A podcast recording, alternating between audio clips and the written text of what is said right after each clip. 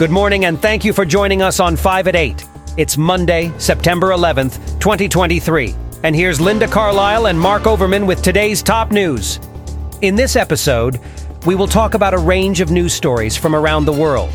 We'll discuss the controversy surrounding the deletion of a presenter's Facebook profile after an investigation into Meta's censorship of Palestinian content. We'll also cover Ukraine's military claim of foiling a large Russian drone attack Russia's state owned VTB bank expected to make a record profit. President Biden's strengthened ties with Vietnam. And Mustafa Suleyman's call for urgent regulation of artificial intelligence. Stay tuned for all the latest updates. Story number one Al Jazeera reports that Tamer Al Mishal, a presenter on Al Jazeera Arabic, had his Facebook profile deleted by Meta, the parent company of Facebook, just 24 hours after his program aired an investigation into Meta's censorship of Palestinian content. The investigation revealed admissions by a former head of Israel's cybersecurity apparatus about efforts to track and remove Palestinian content from Facebook. The program also highlighted the imbalance in how Palestinian content is restricted compared to Israeli content. Al Mishal's profile was deleted without warning or explanation, and Al Jazeera has asked Facebook for clarification. Al-Mashal believes his profile was targeted in retaliation for the program. Will you believe it, Linda? This incident with Meta and Tamer Al-Mashal really throws a spotlight on a growing concern, doesn't it? The fact that Tamer's Facebook profile was deleted shortly after airing an investigation into the alleged censorship of Palestinian content. It's a bit, uh, well, curious to say the least. It certainly does raise concerns about freedom of speech and digital representation, especially when it comes to marginalized communities. Social media platforms have such a profound impact on how narratives are shaped and voices are heard. And, well, this incident seems to highlight an imbalance in how rules are applied. You nailed it, Linda. And it doesn't just stop at the individual level, you know. This incident could open up a broader dialogue about the relationship between these tech giants and nation states, the influence, the, um, power dynamics, they can shape public discourse in a massive way.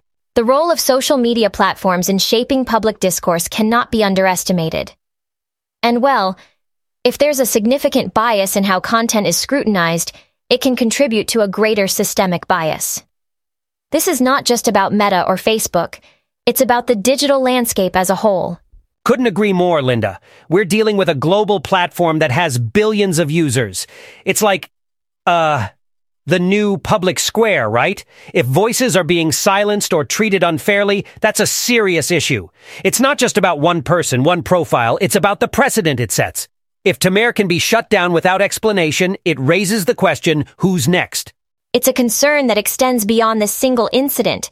It calls into question the transparency and accountability of these platforms. And well, it's not just about ensuring fair representation, it's also about the mechanisms we have in place to challenge these decisions. You know, like Facebook's oversight board. Yep, yep, yep. And let's not forget about the impact on journalism, Linda.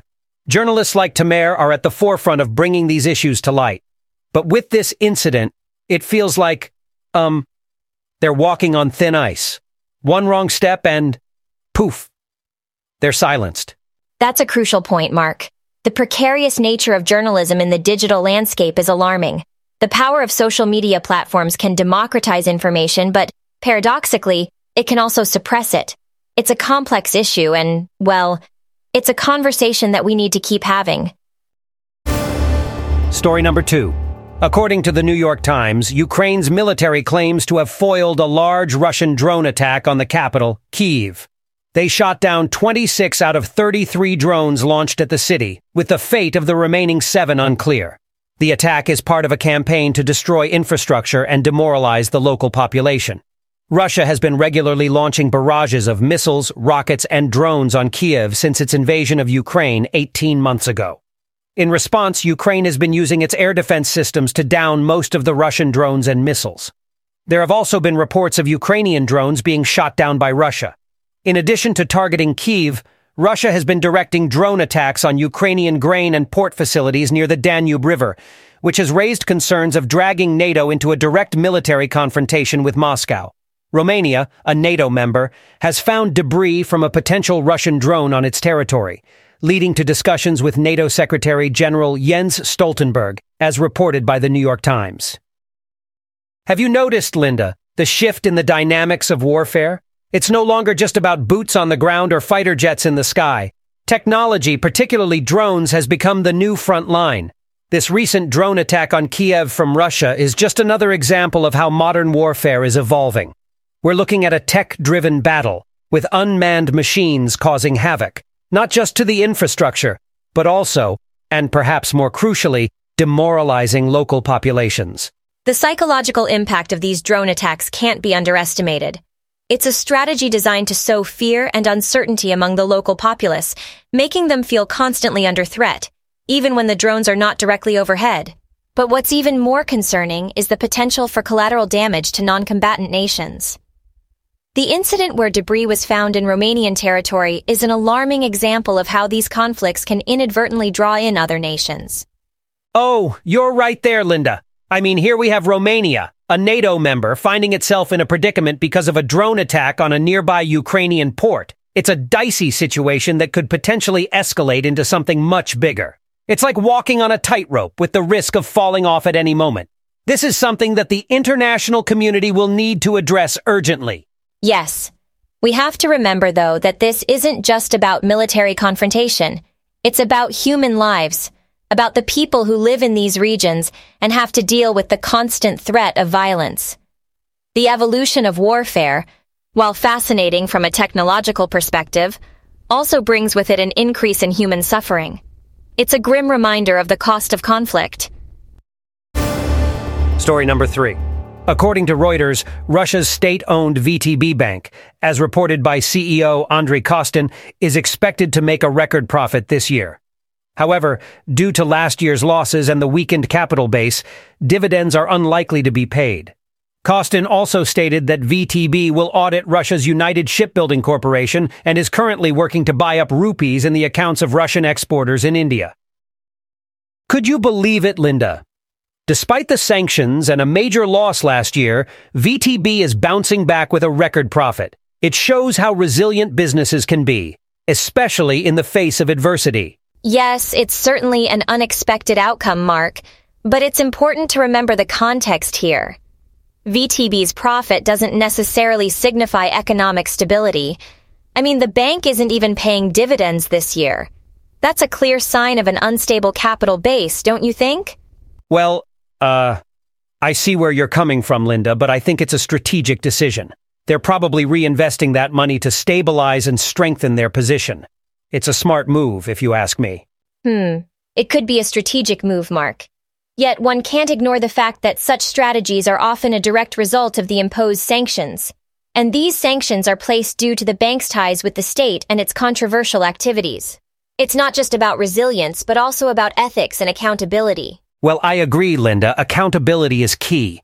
But we need to remember that banks like VTB are major economic drivers. They're not just surviving the sanctions, but adapting and finding ways around them. Look at them buying up rupees in the accounts of Russian exporters in India. That's strategy, not just survival. Yes, Mark, they're adapting, but at what cost? And who's truly benefiting here? While the bank makes record profits, what about the average Russian citizen? Are they seeing any benefits or just bearing the brunt of the sanctions? Story number four. President Biden announced during a news conference in Hanoi that the United States has strengthened its ties with Vietnam as the country officially elevated its relationship with the U.S. to the top level of their bilateral relations. The president emphasized that the U.S. is committed to the Indo-Pacific region and issued a statement seemingly directed at China. Biden also met with Nguyen Phu Trong, the General Secretary of the Communist Party of Vietnam, where they discussed improving cooperation. Human rights concerns were brought up, with activists accusing the U.S. of prioritizing its dominance in the region over promoting democracy and human rights.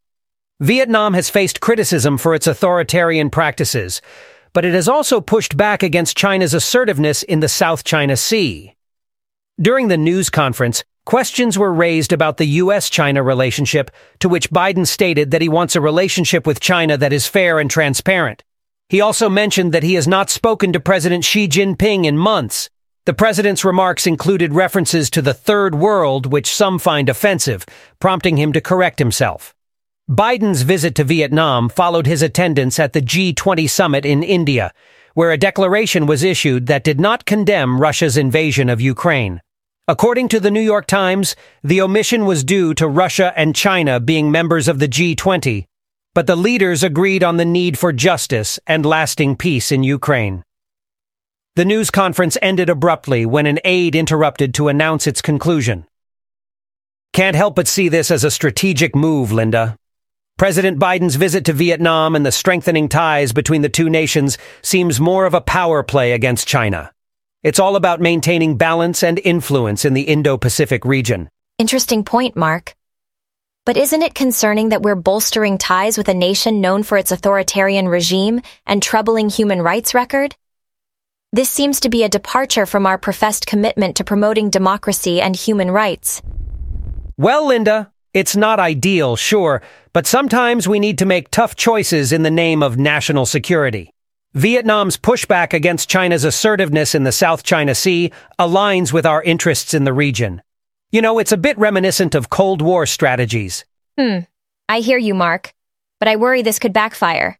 Aligning ourselves with an authoritarian regime might compromise our credibility in promoting democratic values. And just because it was a strategy during the Cold War doesn't mean it's the best strategy now. I get your point, Linda.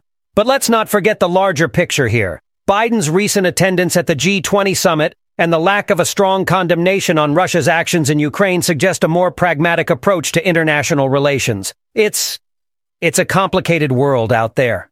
And it is indeed complicated. But I believe that our actions should always align with our values. If we compromise those, then what do we have left? Let's hope that President Biden's administration can navigate these complex dynamics without losing sight of what we stand for. Story number five. Mustafa Suleyman, CEO of Inflection AI and co-founder of DeepMind, has written a book titled The Coming Wave, Technology, Power, and the 21st Century's Greatest Dilemma, as reported by the New York Times. In the book, Suleyman calls for urgent regulation and containment of artificial intelligence, AI, to avoid the existential threat it poses.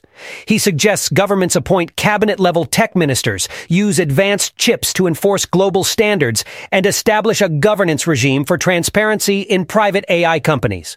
Suleyman's ideas come as lawmakers discuss AI regulations, and Senate leader Chuck Schumer plans to meet with top tech executives. Suleyman believes his book serves as a love letter to the nation state, urging policymakers, politicians, and citizens to defend the system of non-commercial checks and balances that hold centralized power accountable. He also proposes a new Turing test to understand AI capabilities and job replacement potential. While some in Silicon Valley are receptive to his ideas, others, like venture capitalist Marc Andreessen, are more skeptical. However, Suleyman sees positive signs of engagement between tech companies and governments in addressing AI regulation. Whoa, Suleyman is really onto something here, isn't he? I mean, the guy co-founded two AI startups, and now he's advocating for an urgent shift in how we contain AI. As an entrepreneur, I find it intriguing that he's calling for more regulation when traditionally businesses usually prefer less. I think what Suleyman is trying to highlight here is the double-edged sword that AI represents. It's not just about the economic gains, but also about the societal impact.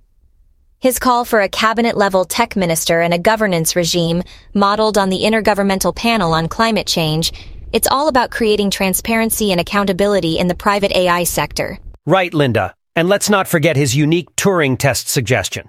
Imagine giving an AI $100,000 and asking it to turn a profit on an online retail platform. If we could actually do that, it's going to tell us a lot about where we're heading in terms of AI replacing human jobs. It's a fascinating yet kind of scary thought, isn't it? Indeed, it does raise some ethical questions. But on the positive side, if AI can indeed take on such tasks, it could potentially free humans to engage in more creative, fulfilling work. It's all about balancing the opportunities with the risks.